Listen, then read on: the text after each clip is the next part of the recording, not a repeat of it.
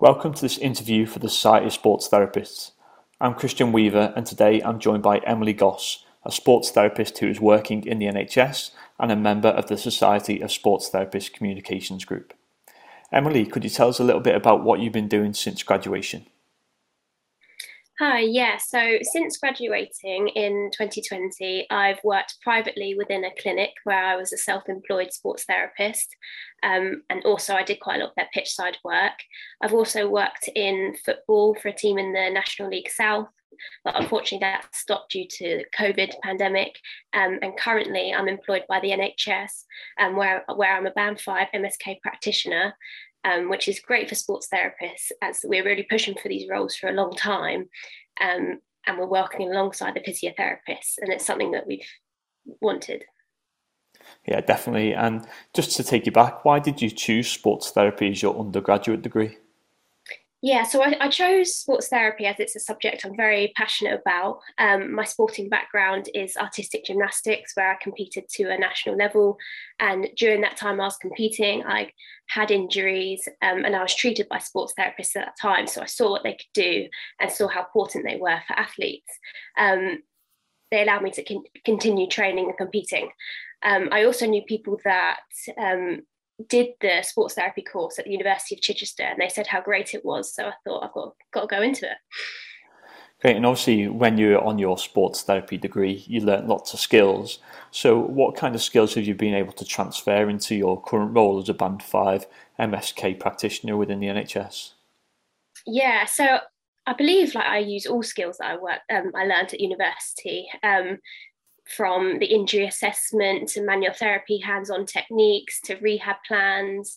I think the undergraduate degree is brilliant, because it prepares you to go into workplace, whether that's the sporting field or the clinical environment or within the NHS. And you're always learning after you graduate. So yeah, it's great. And then what does your sort of day-to-day work involve, considering this is a relatively new role for sports therapists to be involved in the NHS? Yeah, so day to day, I'm involved with the treatment plans and of MSK outpatients within a hospital.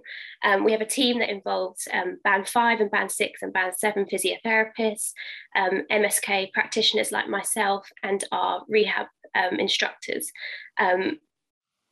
We have specialists that we can also refer to if people need further imaging or further surgical opinion, if they have quite complex cases, which sometimes they do.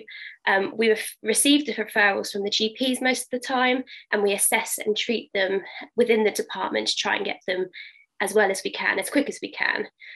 Some are quite complex and long-term conditions, and others are post-surgery and more acute injuries.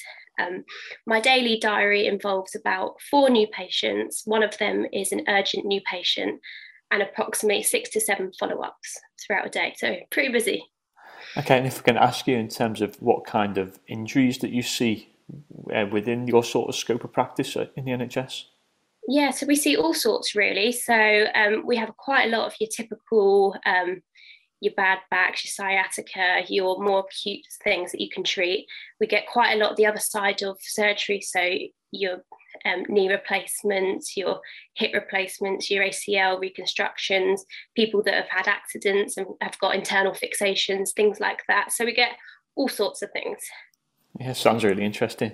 So if you had one piece of advice for maybe a student who's going through a degree programme, what would it be? Yeah, so I would make sure going through your degree programme you get experience in all areas of sports therapy, because you never know when the work is going to come up. So take every opportunity available, don't turn anything down. Ask loads of questions and make contacts with the right people, because you never know when the work will be there. Excellent. And obviously you've taken on this role, but what's the best thing about working in the NHS from your point of view? Yeah, I think the best thing about working within the NHS is you're working within a multidisciplinary environment. Lots of people with different skills, different backgrounds, and different experiences. I think every day is a challenge. It's not an easy job. You're dealing with quite difficult people sometimes, and you're never bored. That's one way of putting it. There's always opportunities to learn and grow as well. Hopefully it will be the start of a snowball effect for sports therapists in the NHS, and more jobs will come up in years to come as well. Yeah, and obviously within that environment, you're obviously trying to keep up to date with your development. So is there any CPD that you'll be engaging with to enhance your sports therapy knowledge or your skill base to help support you in your role?